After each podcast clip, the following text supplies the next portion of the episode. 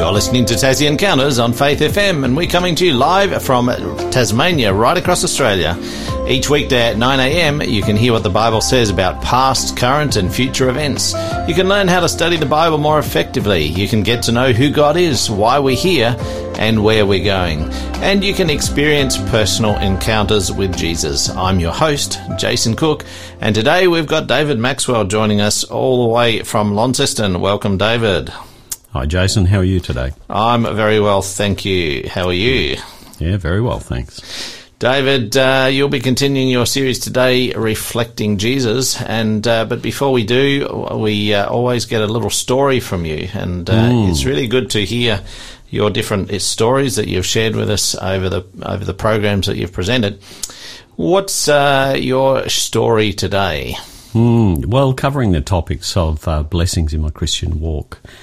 Um, one of the, the biggest blessings, remember last week I talked about my um, the, the, day well when I chose to follow Jesus and how I how that how that came about my baptism and that it was interesting that I'd mentioned that baptism and conversion can sometimes happen at different times. Mm. So I wanted to talk today about my conversion, not my baptism. Okay. For me, they happened some twenty plus years apart. So after my baptism, I, I, continued studying the Bible. I continued teaching people through the Bible.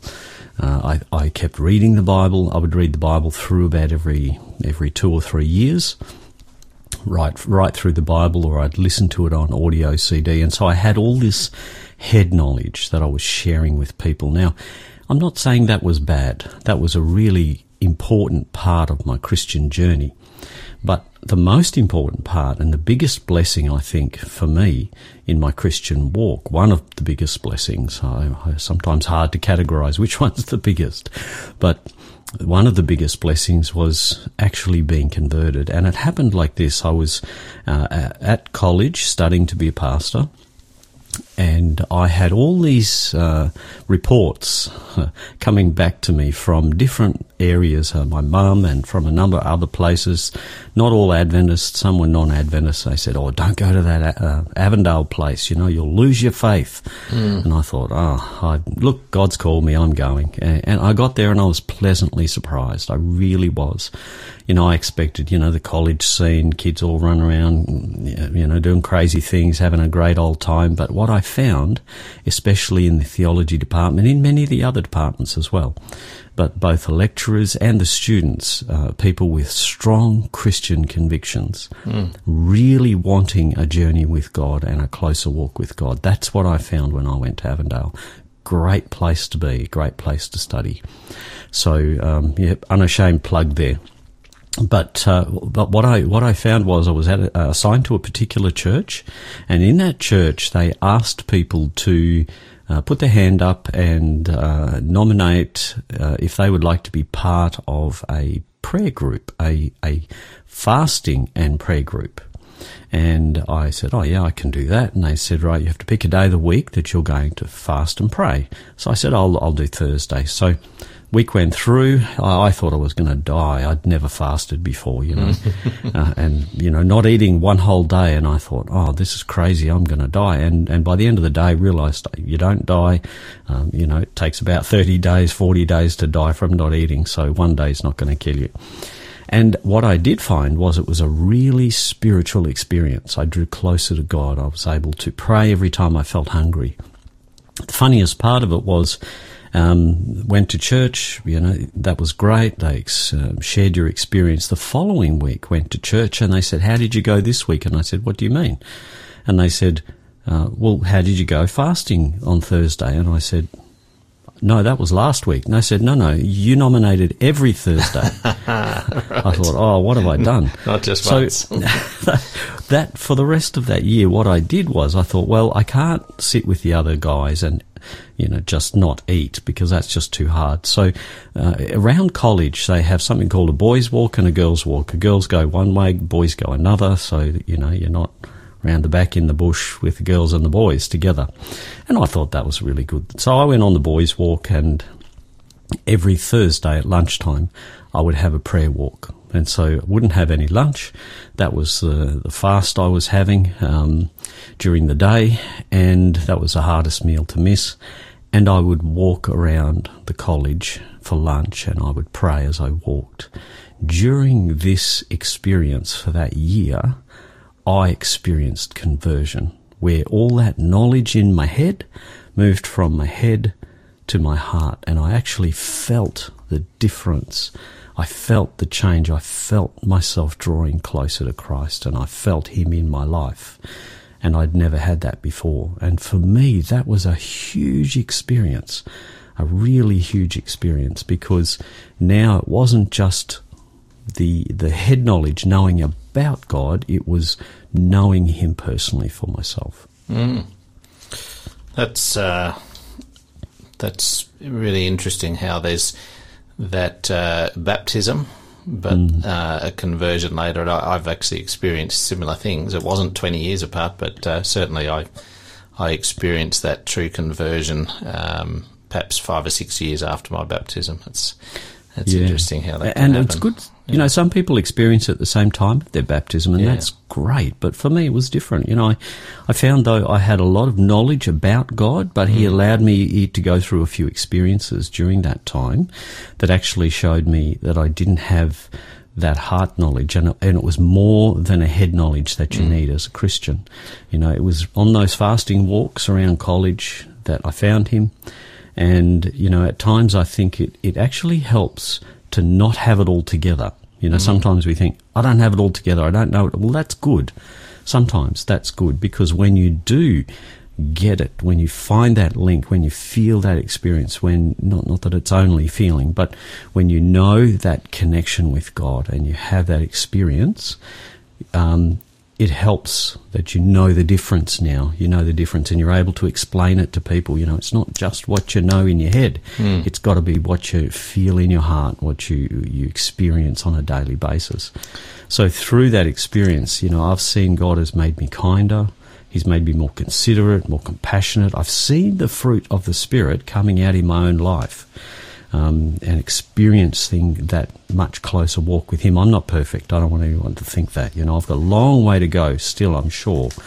But that conversion, that conversion has been a major change in my life. Mm. I'm wondering, uh, David, if uh, people who grow up in a Christian environment, in a church environment, and they've, you know, they're familiar with all the Bible texts and what have you, uh, I'm mm. wondering sometimes if if that conversion is more often um, a separate event to the baptism in that case yeah. because you make a, con- a, a, an intellectual decision to follow God, yeah. but it's not until life uh, gives you that experience where you mm. realise you actually really need God, mm. and yes, uh, yes. I think that's how it was for me. So. Yeah. Um, David, uh, we've got uh, our regular Tassie Encounter show number uh, where people can communicate with us. That's 0488 880891. And of course, we each day we have our free book offer, which we'll tell you about a little bit later. Um, we've also got a question that we'll be asking you, so we'd love to hear from you. But before we go on, there's a program happening in Hobart area uh, mm. this weekend that yes. we wanted to let our Tasmanian listeners know about. And if you're on the mainland, uh, unless you're going to be visiting Hobart, this probably doesn't apply to you. But uh, if you are visiting Hobart, then you're welcome to join us. Mm. Uh, it's called the Couples Enrichment Program. It's on mm. Sunday, the 20th of March, held at Hilliard Christian School. Um, and Pastor Neil Thompson will be sharing various sessions. Do you want to just give us a quick rundown on what's going to be happening there?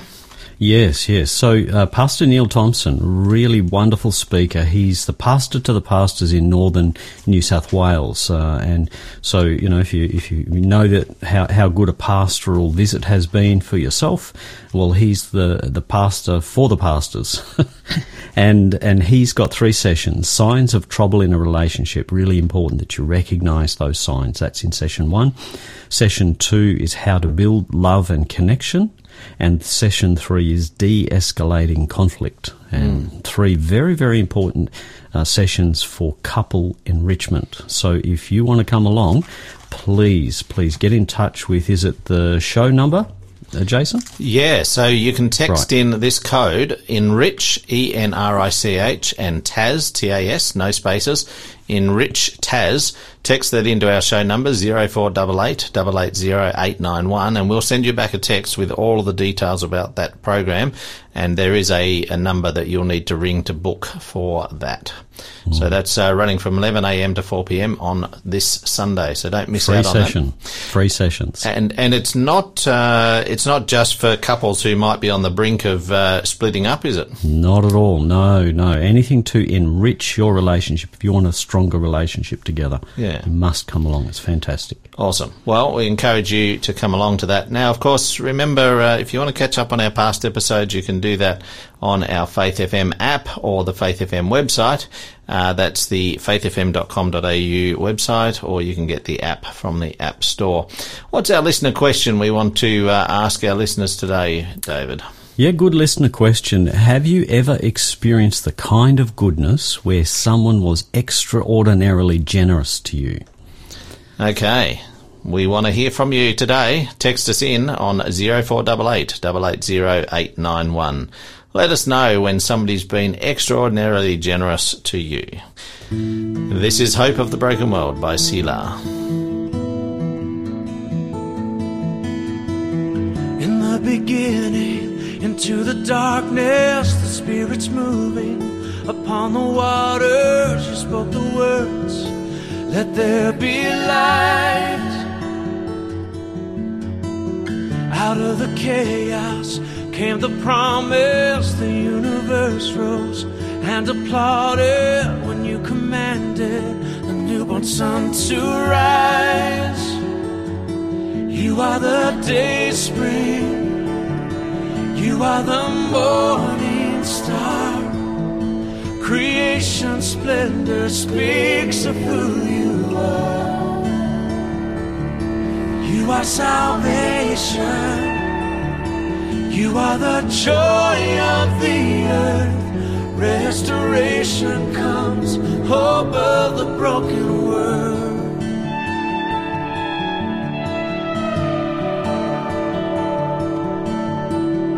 Into my weakness, into my darkness. Your spirit's moving upon my heart, and you speak the words. Let there be light. Into my chaos comes your promise. The new is rising, the old is passed on. You are reviving and making all things right. You are the day spring. You are the morning star. Creation splendor speaks of who you are. You are salvation. You are the joy of the earth. Restoration comes, hope of the broken world. Arise, shine, the glory of the Lord is risen. Arise, shine,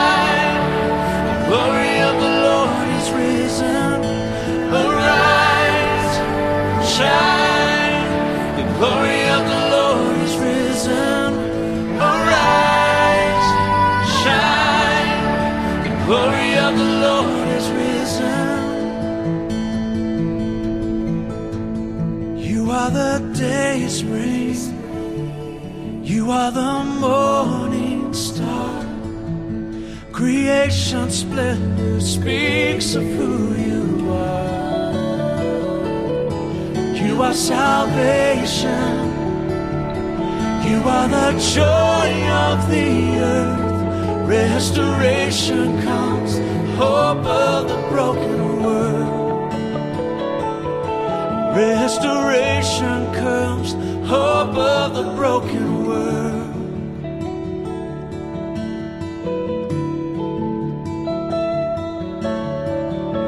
Into my weakness, into my darkness, your spirit's moving upon my heart, and you speak the words. Let there be light.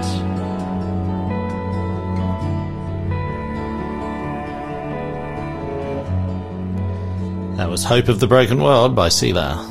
You're listening to Tassie Encounters on Faith of FM, and this morning we're talking with David Maxwell on the topic of God's goodness. Before we went to the break, we asked the question Have you ever experienced the kind of goodness where somebody was extraordinarily generous to you? We'd love to hear from you. Text us in on 0488 880 891. Now, David, um, we're looking at this topic of, of God's goodness, mm. and uh, I guess we should get into it because uh, we're, we're, we're moving on. yes, yes, we always run out of time, so yeah, getting right into it might be a good thing today. So, look, today, thanks, Jason. So, today, as we look at the topic of God's characteristic of goodness out of these um, the fruit of the Spirit, I suppose, because the fruit of the Spirit reflect God's character in mm. many, many ways. I hope to show that the meaning of God's goodness as it relates to God's attribute can often be different. These attributes can often be different to what we see, what we experience around us in the world today. So, first I'll pray and then we'll get into reading this passage that we're going to look at again, but this time in a different version. Okay. Let me pray for you.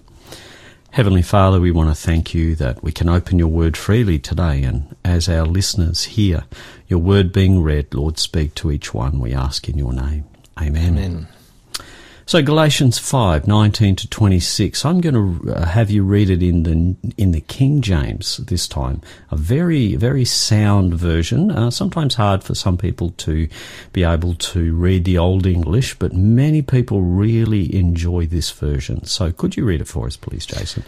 I will. Galatians 5. Yeah, 19, 19 to, to 26. 26. Now the works of the flesh are manifest, which are these adultery, fornication, uncleanness, lavishness, idolatry, witchcraft, hatred, variance, emulations, wrath, strife, seditions, heresies, envyings, murders, drunkenness, revellings, and such like, of the which I tell you before, as I have also told you in times past, that they which do such things shall not inherit the kingdom of God. But the fruit of the Spirit is love, joy, peace, long suffering, gentleness, goodness, faith, meekness, temperance. Again, against such the uh, sorry, against such there is no law, and they that are Christ's have crucified the flesh with the affections and lusts. If we live in the Spirit, let us also walk in the Spirit. Let us not be desirous of vain glory, provoking one another, envying one another. Mm, thanks, Jason. Some tough words there. Yes. A couple of words we don't see a lot today in seditions and heresies. Yeah, now, and probably this other one called ago. variance, which I'm, mm. you know, I'd have to put that next to another translation to actually work out what it no, means. It meant. Yeah. Yes, yes. Hundred years ago, seditions and heresies, yes, we would have understood them very well. Mm. Seditions, you know, working against the government, heresies working against the church. So, mm-hmm. yeah, yeah, uh, fighting against authority. That's that's what that's talking about. Very interesting things. So I wanted to open with an illustration today to sort of frame our our discussion on God's goodness. Something called good, better, best. Anyone who's been in marketing would understand this this concept. This concept of good, better, best or GBB marketing is well known for its effectiveness in retaining as many customers as possible, getting them through the door and making sure they don't leave without buying something in a particular store or a particular industry. The example that I like the best is, is the automotive industry. So let's say, for example, many years ago you were going to buy a Ford Territory. Um, you, uh, when we when we eventually did get one, I was working for a corporation at the time. It was the first time I was able to buy a really nice new car. For me, that was pretty expensive, as I mentioned last time. Mm. So, Ford Territory, wonderful to be able to do that, and you have options of buying this particular car.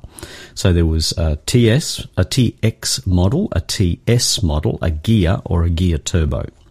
Um, now, the main differences with these versions was that the TX was only a two-wheel drive. Okay, it looked like a all-wheel drive, looked like an SUV, but it was only rear-wheel drive.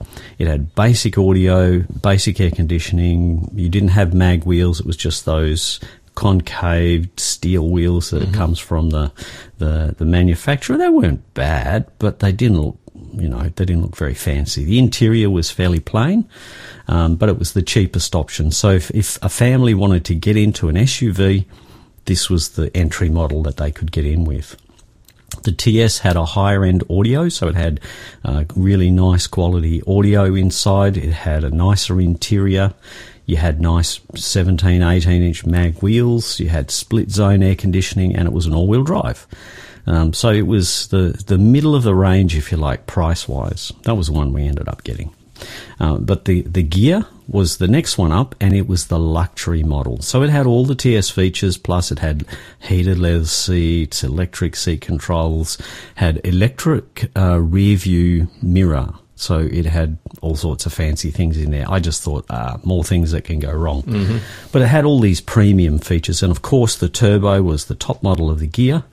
Uh, had all the Ghia features plus some exclusive sports type features. So with all these features, um, all these different featured models, they could market the base model as good, a car for most families. It was still better than many other cars on the market. It was better than their current station wagon because it could go a little bit off road. Not not a lot. It wasn't a real four wheel drive, but it could go off road a little bit.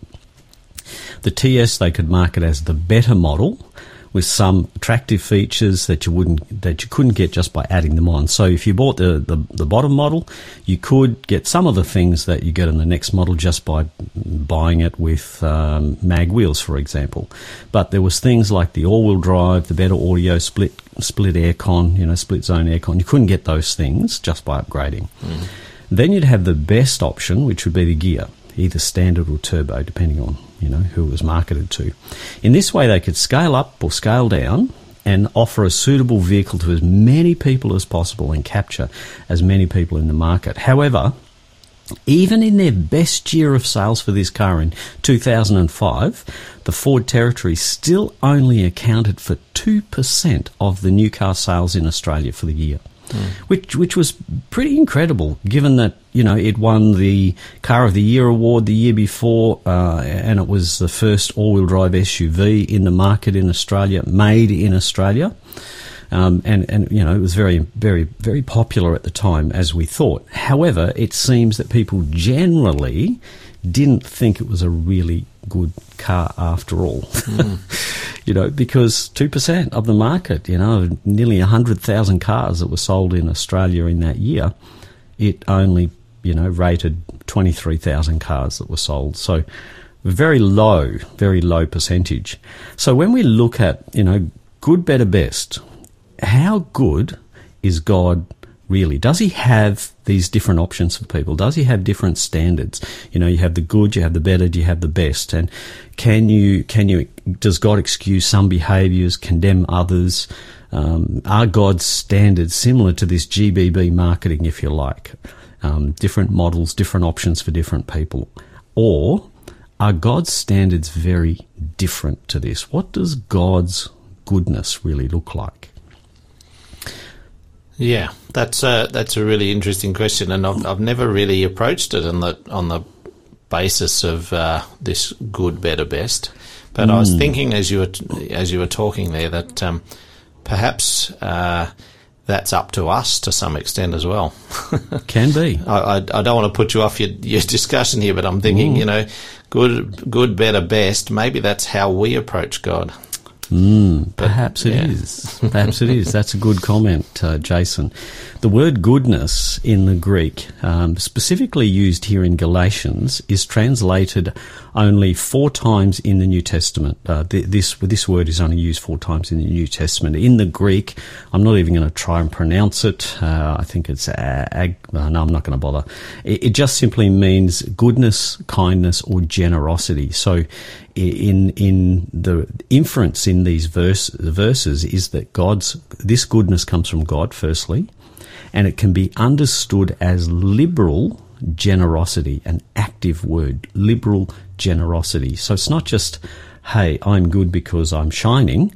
It's good because there's some reason that I'm good. This mm. is what it's saying about God. Mm. So um, again, we've been uh, covering this in past sessions as well, past episodes, that the way God uh, delivers these gifts is not always the same way that we see them or observe them around us. So, yeah, absolutely. Yeah, we'll look at some examples after the break anyway. Yeah. Yeah. Awesome. Well, we're going to go to a break. Um, just to mention our free book offer today. It's called Life is Good. The best is yet to come. We'll give you more information about that. We've got five copies of that book to give away. So uh, tune in later in the program to get the code for that book. But right now, this is The Goodness of God. It's one of my favorite songs, uh, and this is by Meredith James.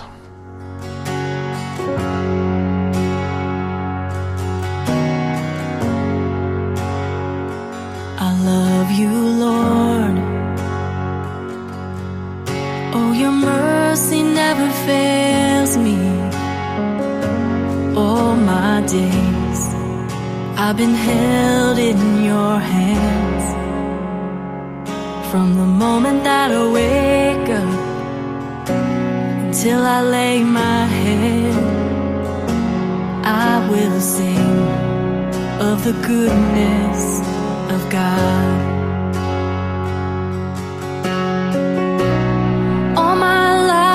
You have been faithful. All my life you have been so, so good. With every breath that I am able, I will sing of the goodness of God.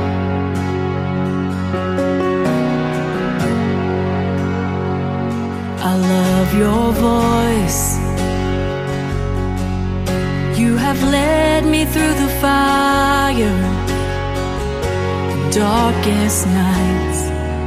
You are close like no other. I've known you as a father. I've known you as a friend. I have lived in the goodness of God.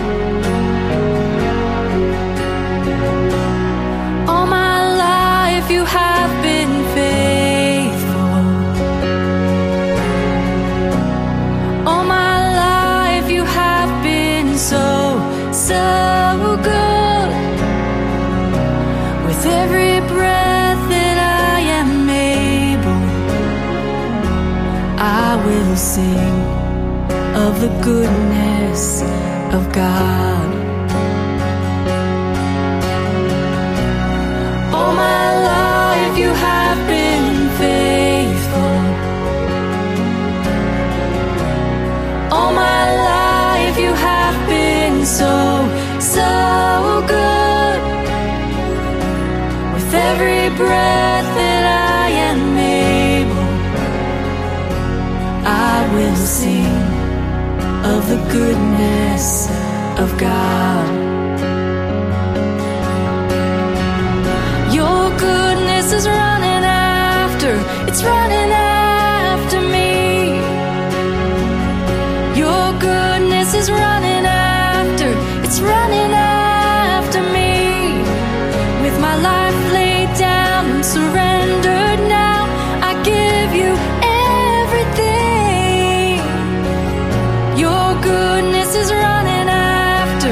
Running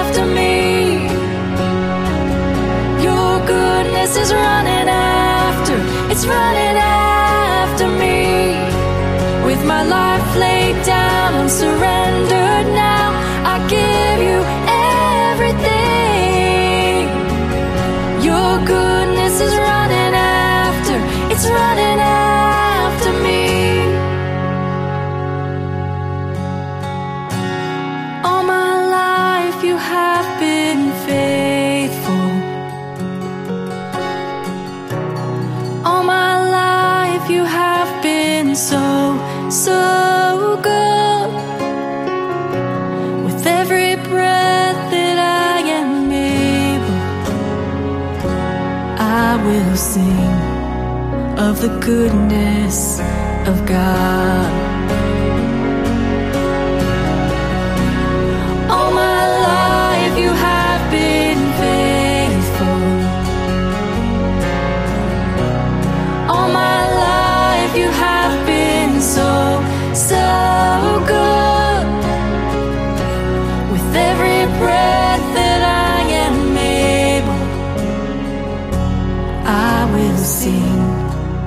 The goodness of God. I will sing of the goodness of God. Oh, I will sing of the goodness of God.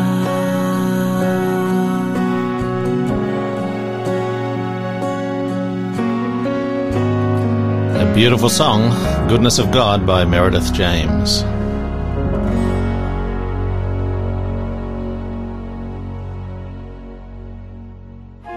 This program is made possible by the support of Adventist World Radio.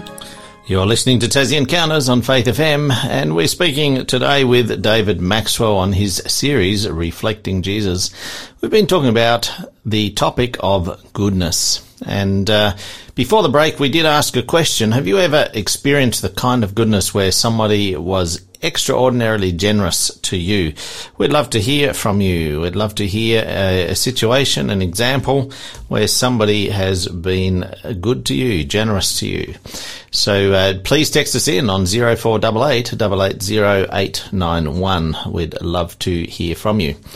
Now, David, before the break, we were looking at the God's goodness and how it's evidenced in liberal generosity. Can you uh, unpack that a bit more? Yeah, absolutely. No worries, Jason. So before the break, I was explaining how different God's goodness is from the type of goodness we see around us, mostly, and and we do get some examples of that that goodness that uh, that that flows through from what God gives us, of course. Uh, one, example I'd like to use as the goodness we see around us is uh, a quote that Benjamin Franklin made, and it's one you'll remember. You'll you'll recognise it. It says, "the the bitterness of poor quality remains long after the sweetness of low price is forgotten." And if you've ever bought anything cheaply and lived to regret it, you'll know how true that statement is. It's like that statement, cheap and nasty.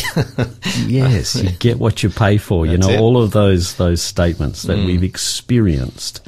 Now, often but not always, something that comes at a high price is often thought of as being good quality, which is why people buy you know brand names. Um, it's why a Gucci handbag is worth many hundreds of dollars, even in a second hand shop, and why a Bali knockoff seems like such a bargain. Mm. However, your Bali one will probably wear, out in a few months, and your Gucci one will most likely still be going strong in a number of years, um, probably 10 years. You know, you'll pick it up in a second hand shop and it might be still a good price, but yeah, it'll probably be more expensive than a lot of the others.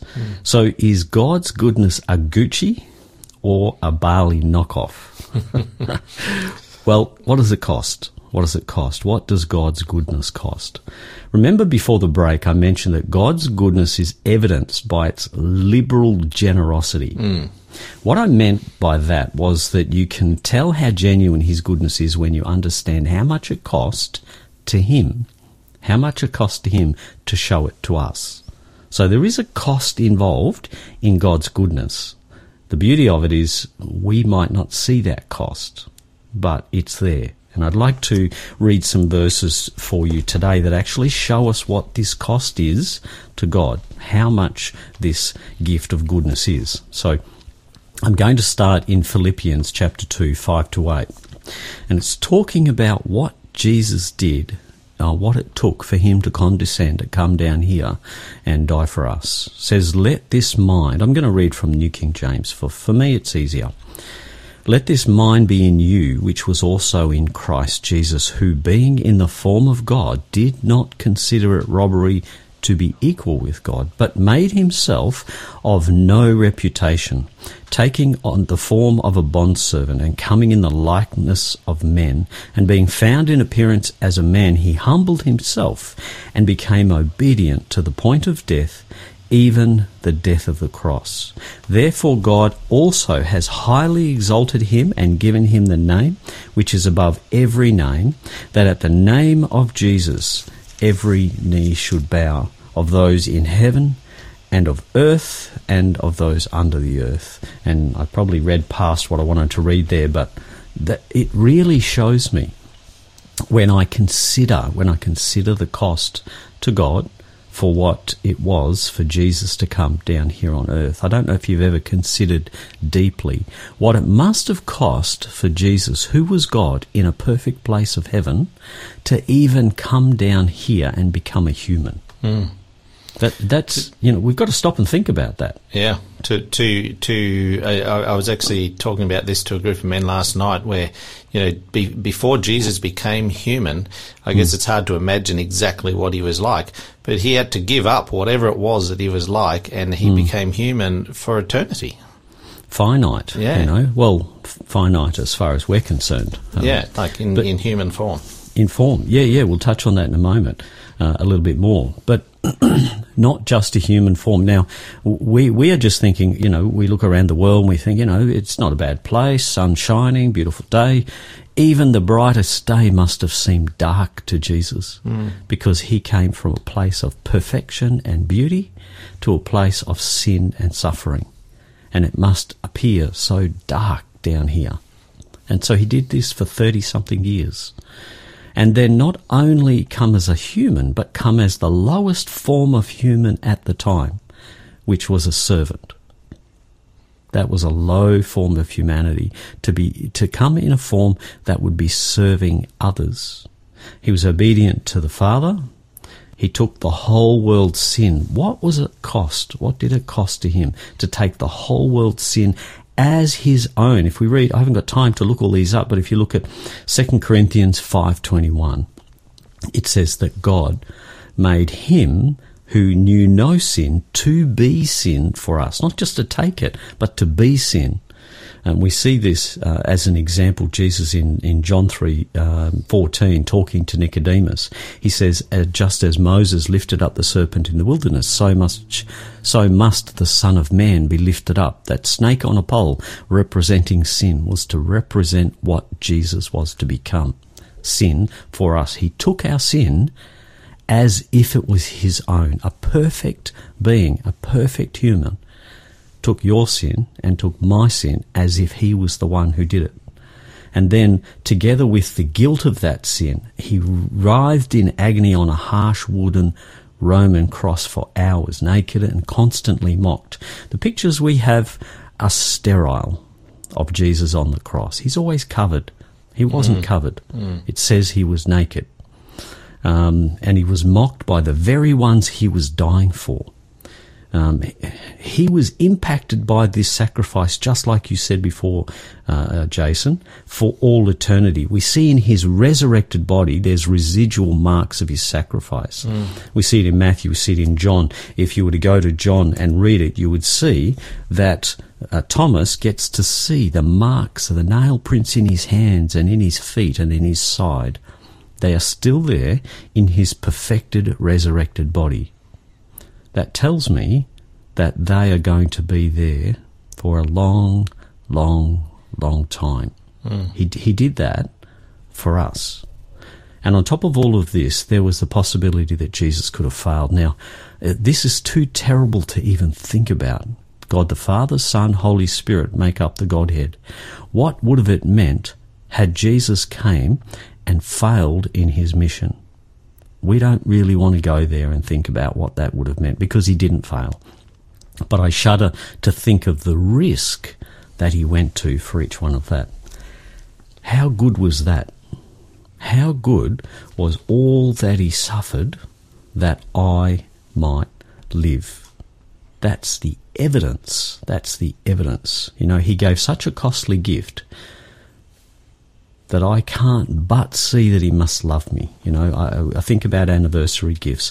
Each year when we have our anniversary, I, I put a lot of time in to make sure I surprise Mary in some special way with a special gift. I save up for it. I take her away. Um, I dedicate time just to her and no one else and do something to make it memorable. And it's the reason why there are those, you know, 5, 10, 25, 50, 60 year anniversary gifts and they're always expensive, you know, gold, silver, silver, pearl, all those things. But they show the receiver that they're valued and they know that by that the person who's giving them the gift is good.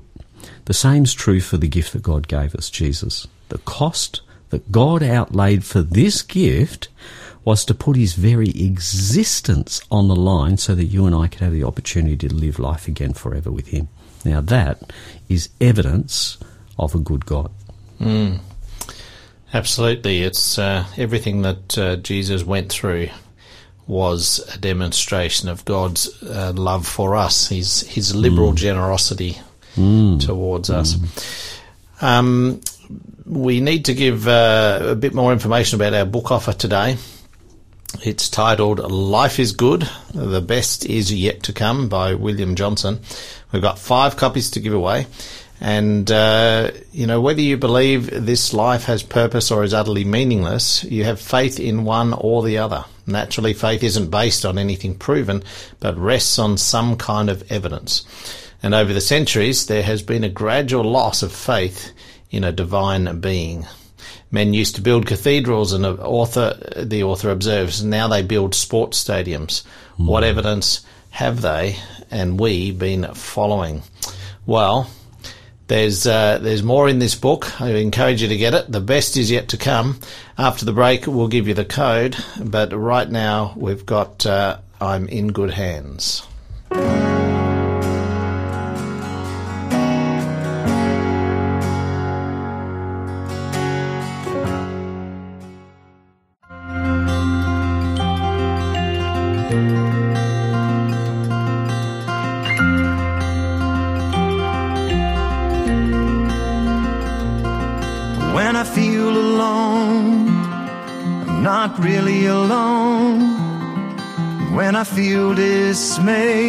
Says, Don't be afraid. When the world around me changes like the shifting sands, his word still stands. I'm in good hands. When the nights are long, he sees me through. When it hurts, he says, I've been there too. I like to think that I don't worry, but I sometimes do. Though he never fails to see me through. I know I'm in good hands when the night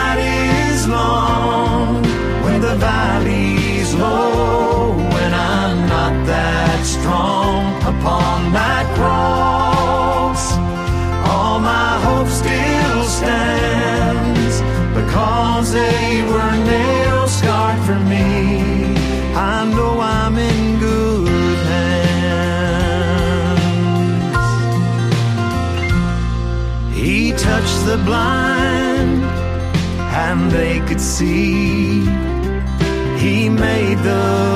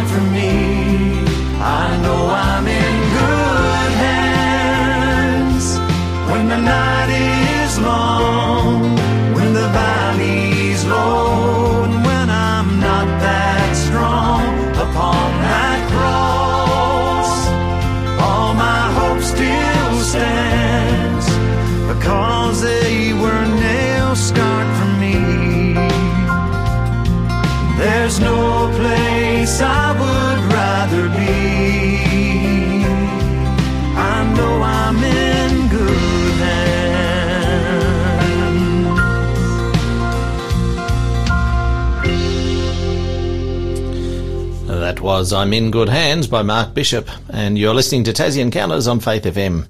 And today we're finishing up our program with David Maxwell on the topic of goodness. Before the break, I promised the code for our free book giveaway today. We've got five copies to give away. So the first five in with this uh, code will be able to claim a free copy of this book, Life is Good, the best is yet to come. So the code for today is reflect number six, reflect six.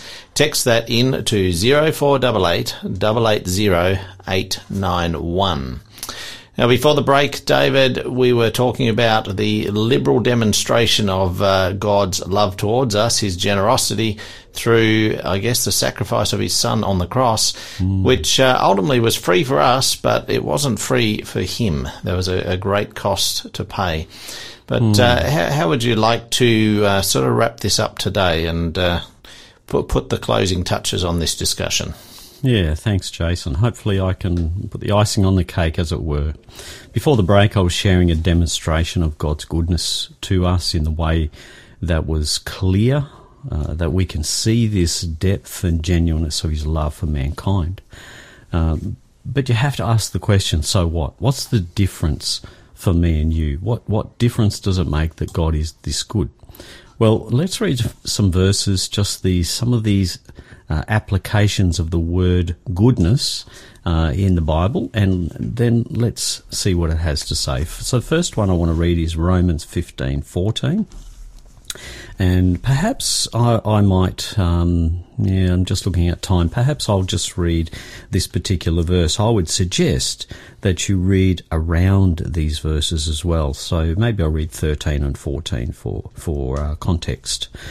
Now may the the God of hope fill you with all joy and peace in believing that you may abound in hope by the power of the Holy Spirit. Now I myself am confident concerning you, my brethren, that you also are full of goodness, filled with all knowledge, able also to admonish one another. Remember, we said the goodness was not just something that's, oh, great, I've got the good in me, but it was some evidence that showed that goodness was present.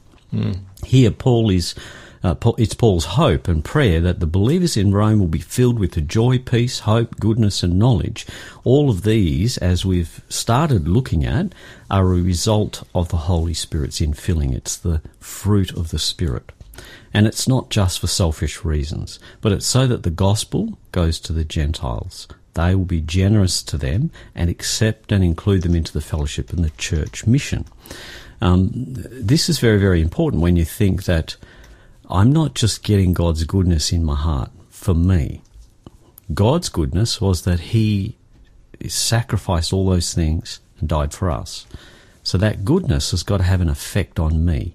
And that effect on me is that I want to do the same for others. I want to, you know, put my own desires and needs behind, and I want to do what God wants me to do to reach out and touch other people. Uh, the next one I want to share is in Ephesians chapter 5 and verse 9. So, Ch- Ephesians chapter 5 and verse 9. And it says here, I'm reading again from the New King James, For the fruit of the Spirit is in all goodness, righteousness, and truth. When you think about that, this is like a summary, this is like a summary of the fruit of the Spirit, mentioned here again in Ephesians but we've read it before in Galatians. So Paul encourages the Ephesian Christians to be like God, especially in goodness, righteousness, and truth. So this is coming directly as evidence of the indwelling Holy Spirit, the fruit of the Spirit, if you like. Mm. Last one, Second Thessalonians. Let's go back to Second Thessalonians. Um, Second Thessalonians one and verse. Where are we? Verse 11, uh, I think, on the notes here I've got. Yep, I'm not sure why I didn't mark this one, so I apologise for the turning pages.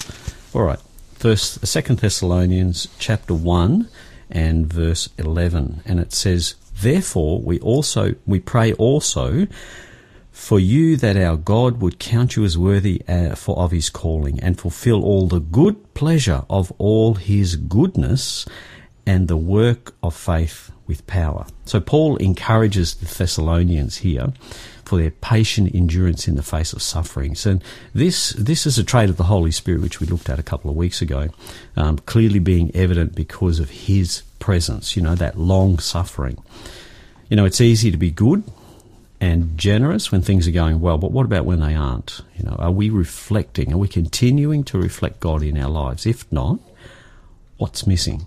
What's missing? Perhaps it's the most expensive and effective gift God can give us, and that's the Holy Spirit. And, and I wonder about that, you know, how can a holy God, through the Holy Spirit, bear to live within a sinful person? Um, that's that's something to think about. I don't have an answer for that, but it's wonderful that he's willing to do it. Let me read a poem, short poem before we finish. Is anybody happier? It's entitled. Is anybody happier because you passed this way? Does anyone remember that you spoke to him today? This day is almost over and its toiling time is through. Is there anyone to utter now a friendly word for you? Can you say tonight in passing, with the days that slip so fast, that you helped a single person of the many that you passed? Is a single heart rejoicing over what you did or said? Does one of those whose hopes are fading now take courage, now with courage look ahead? Did you waste the day or lose it? Was it well or poorly spent? Did you leave a trail of kindness or a scar of discontent? Something to think about. It's a very deep poem, I feel. Mm. And the Old Testament equivalent to this Greek concept of kindness and goodness is the word hesed, and it means faithfulness, goodness, kindness, or godly action. It too is an active word. I don't have time to read the verse I had here, but there's an Old Testament example in 2 Samuel where David uh, shows he shows goodness to this crippled descendant of Saul, Mephibosheth. Now, usually uh, a king, when it came, when he came in, would destroy all of the descendants, so there wouldn't be a, a usurper to the throne, if you like. But here, because he loved uh, Jonathan, uh, which was uh, Saul's uh, son, he showed kindness to this cripple, um, and that shows a little of God's character displayed uh, in in David's life. So my question is, do you see any of the wicked traits that we read earlier, that you read, Jason? Hatred, contentions, jealousies, outbursts of wrath, wrath uh, selfish ambitions, those sorts of things. And I think if we're really honest, we'll all see some of those in our lives. But as we walk in the Spirit, we will overcome those things through His power. Remember the opening illustration, good, better, best? Well, I tell you, there's no grading of God's goodness to mankind. He doesn't give preferential treatment to you and not to me, but rather his generosity, his liberal generosity shown to all of us through sending Jesus is truly good for all. God's kindness, goodness, which come from his love, counteract all those sinful traits that we talked about earlier.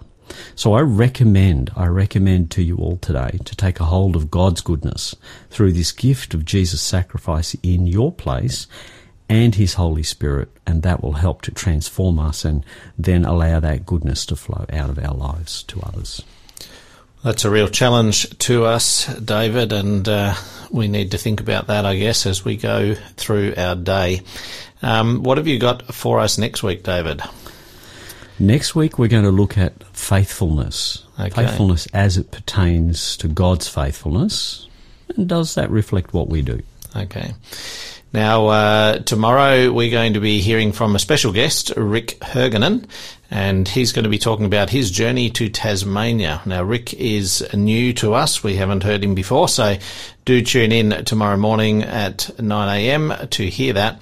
Um, also, reminder about the couples enrichment program on Sunday. You can text in enrich TAS to 0488 880 to get all the details. Now, uh, while we've been talking, David, we've had two people share some very significant stories about uh, how people have helped them in their life and have been extremely generous and good to them. We don't have time to share those; they're, they're quite long stories, but we will uh, look at those and we will include them in our next program next week. Great. So That'd be great. Thank you for sharing. We appreciate it, and we will share those uh, in our coming program. Um, just remember our free uh, book offer today, Life is Good, and the code to get that is reflect number six. Text that in to 0488 880 891. We would love to be able to get that copy out to you. That's all for today, and uh, we hope that wherever you are, that you have a great day and that God is with you. This is Better Than a Hallelujah by Sarah Hart. Thanks, Jason. Thanks, David. See you.